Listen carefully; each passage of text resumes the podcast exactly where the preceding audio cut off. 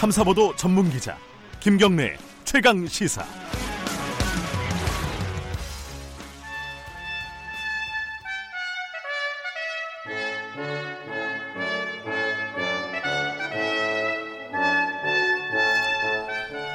네, 김경래 최강 시사 2부 시작하겠습니다. 매주 월요일 박지원 의원과 함께하는 고품격 본격 정치 토크. 아, 정치의 품격. 제목이 정치의 품격입니다. 이거 복잡하네요. 대한정치신당 박지원 의원님 오늘도 나와 계십니다. 안녕하세요. 네, 안녕하세요. 어, 최근에 한, 한두 주 보면요. 박 의원께서 뭔가 적중한 이런 사례들이 굉장히 많습니다. 일단은 조국 장관 사태에도 거의 좀 뉘앙스를 그날, 아, 그날 하침, 마침 저희들이 방송을 했잖아요. 네, 그렇습니다. 수일 내에 사퇴할 수도 있다 이런 말씀을 거의 뭐 유일하게 어, 하신 분인데 바로 사퇴해 버렸어요. 깜짝 놀랐어요, 사실. 방송 끝나고 작가 선생님한테는 오늘 내일 할 거다 그랬죠. 그러니까 그걸 방송에서 하셨어야지 왜 아, 그건 끝나고 나서 하신 그렇게 거예요? 확정적으로 얘기하면은 너무 어, 그리고 어쨌든 무자비하죠. 뭐. 음. 어, 돌아가는 상황을 좀 정확하게 어쨌든 캐치하고 계신다 이런 평가들이 그 뒤에 그 기사를 인용한 사람들이 되게 많더라고요. 글쎄요. 또 뻔한 제, 얘기, 뻔한 얘기인가요? 제 자랑하면 안 되고. 게다가 지금 전해처럼 어쩌다 어쩌다 맞았겠죠. 뭐. 어, 어쩌다 맞는 거 치고는 확률이 좀 높은 것 같습니다. 전해철 의원 얘기도 사실 제일 먼저 공식적으로는 꺼내셨잖아요. 어, 그렇게 될 것 같습니까? 분위기가? 글쎄요. 문제는 문재인 대통령께서 네. 임명권자이기 때문에 아마 지금쯤은 민정수석실에서 검증하고 있겠죠. 어, 그러나 누구도 요즘 세상에 먼지털이 하니까 확정적 얘기는 하기 어렵잖아요. 아. 그렇죠. 뭐가 나올지 모르죠, 사람이. 진전되는 것을 보면은 전해철 의원이 확실한 것 같습니다. 전해철 의원이 적임자라는 의미는 뭐 많이들 해석을 하는데 윤석열 총장을 이렇게 표현하면 좀 그렇지만 다룰 수 있는 사람이 전해철 의원밖에 없다. 뭐 이런 취지인가요? 어떠세요? 그렇게 지금 현재 누구를 다루고 예, 이러한 시대, 예. 그러한 정권은 아닙니다. 음흠. 그렇기 때문에 윤석열 총장도 네, 어, 청문회를 통해서나 국정감사를 통해서 네, 검찰 개혁의 필요성을 인지하고 있고 네, 또 사전에 에, 사실 검찰 수사 관행 문화를 개혁하겠다고 발표한 것은 높이 평가를 해야 됩니다. 네, 그리고 공수처 문제에 대해서도 분명하게 제가 청문회에 물었을 때도 또 국정감사에서도 네. 필요성을 느끼고 있기 때문에 네. 저는 예, 법무부 장관과 검찰총장의 대결보다는 네. 서로 협력해서 국민이 바라는 검찰로 가는 것이 필요하다. 음흠. 그런 의미에서 보면은 전해철 의원이 네. 그런 능력을 가지고 있고 또 경력도 있기 때문에 저는 필요한 분이다 이렇게 말했을 뿐이지 제가 임명권자는 아닙니다.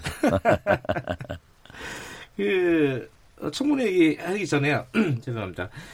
조국 장관 얘기 잠깐 여쭤보면 그 조국 장관에 대해서도 전- 전 장관이죠 이제는 조국 전 장관에 대해서도 말씀을 하신 적이 있었어요. 이 총선 가고 대선 갈 거다. 어, 그게 화제가 됐던 말씀이신데 예측이시죠. 지금 사실 총선에 갈 확률이 이런 이렇게 됨으로써 더 높아진 거 아니냐라는 측면도 있고요. 어떻게 보십니까? 모든 것은 검찰 수사 결과를 보고 검찰 수사. 결정하겠죠. 그리고 만약에 에, 가족들이 기소가 돼서 네. 특히 정경심 교수의 신병 처리 여부에 또 어, 사법부에서 어떤 방향으로 어, 재판이 진행되느냐. 거기에서 따라 거기에 따라서 결정되겠지만은 조국 장관으로서는 일정한 음, 검찰 개혁의 엔진은 그렇기 때문에 에, 직접 국민 심판 받겠다 라고 생각할 수 있을 겁니다. 음흠. 문제는 민주당에서 네. 어, 조국 전 장관이 예, 출마를 하는 것이 당적으로 필요한가 아닌가. 네. 그렇지만 지금 보면은 조국 전 장관 사퇴하자마자 공수처 전국으로 돌아가서 그러니까요. 다시 또 갈등이 일어나는 문제에 대해서는 민주당도 잘 극복을 하든지 타협을 하든지 양자택일할 때가 됐다 이렇게 봅니다. 그러니까 총선을 다시 조국 대전으로 치른다는 거는 부담일 수밖에 없잖아요. 민주당 입장에서도 그죠? 만약에 어, 그럴 수도 있고 예. 또 집토끼를 강하게 뭉쳐내는 음. 그런 효과도 있고 네. 아, 지금 뭐라고 예측할 수가 없죠. 총선 얘기 한두 개 더 여쭤보면요. 이낙연 총리는 뭐 계속 뭐 사퇴 사임설도 약간 있었어요. 어, 부인은 했지만요 공식적으로. 그러니까 총선에서 이낙연 총리의 역할 어, 이건 어떻게 보십니까? 지금 어떻게 됐든 여권 네. 대통령 후보 1등으로 나오고 그렇죠. 있고 네. 어, 또 이낙연 총리가 비교적 국민들로부터 네. 합리적 좋은 판단을 받기 때문에 네. 에, 총선에 내세우든지 당에서 역할을 하는 것이 바람직하겠죠. 음, 그렇지만은 지금 후임 총리를 결정했을 때이 네. 와중에 또 총리 인사청문회 총리는 본회의 인준을 받아야 되잖아요. 네, 네. 그런 문제가 있을 때 음, 과연 적임자를 찾을 수 있을까 네. 아, 그런 것도 어, 대통령으로서는 고민하게 될 겁니다. 적임자를 찾아야 되지 않겠습니까? 올해 하셨잖아요. 그 그렇죠. 이낙연 총리도 그죠? 이낙연 총리도 어떤 의미에서 보면은 좋을 때 떠나서 음흠. 또 국민 심판 받아서 한 단계 업그레이드하는 네. 그런 정치를 바라고 있겠죠. 음. 아마 어떤 의미에서 보면은 본인이 말씀으로는 떠나지 않겠다. 그것은 인사권자인 대통령의 게 존중하는 거고 네. 속내로는 굉장히 떠나서 한번 뛰어봤으면 하는 생각 가질 겁니다. 그래. 총선 얘기 하나 더 이어지는 얘기인데요. 양정철 원장, 민주연구원 원장이 최동욱 전 검찰총장 등등 뭐 검찰 인사들하고 만났어요. 이게 총선 행보로 보는 게 맞겠죠? 어떻게 보십니까?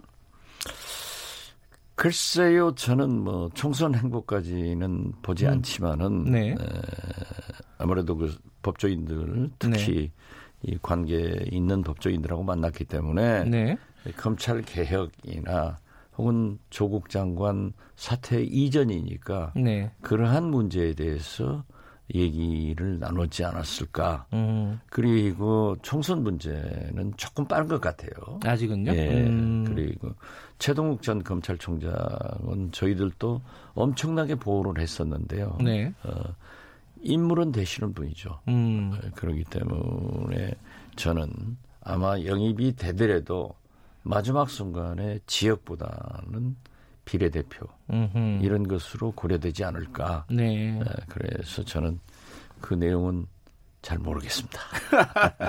아, 이게 함부로 또 이런 데서는 이렇게 던지지 않으시는군요. 어, 그건 이제 본인들의 신상 문제가 예. 근데 그, 어, 인사, 인사청문회란다 국정감사 때 윤석열 총장하고 설전이 지난주에 화제가 많이 됐습니다. 그죠? 굉장하더라고요. 어, 검사 10단한테 졌다. 그 정치 구단이 본인 스스로 그렇게 얘기하셨어요. 제가 졌잖아요. 쿨하게 졌습니다. so cool. 졌는지 이겼는지 좀 애매하던데 왜 졌다고 생각하시는 거예요? 글쎄요. 어, 윤석열 총장이 네. 정경심 교수와 패스트랙 예. 한국당 관계를 섞이는 것을 굉장히 예, 싫어하더라고요. 네.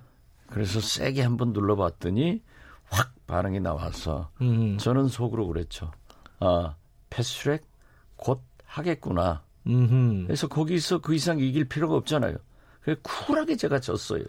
또 그래서 어허. 제가 졌다고 인정한 사람이 네. 정치 구단이 검사 10단한테 졌다. 그런 분이 무슨 또 변명이 있어요. 저는 so cool 졌습니다.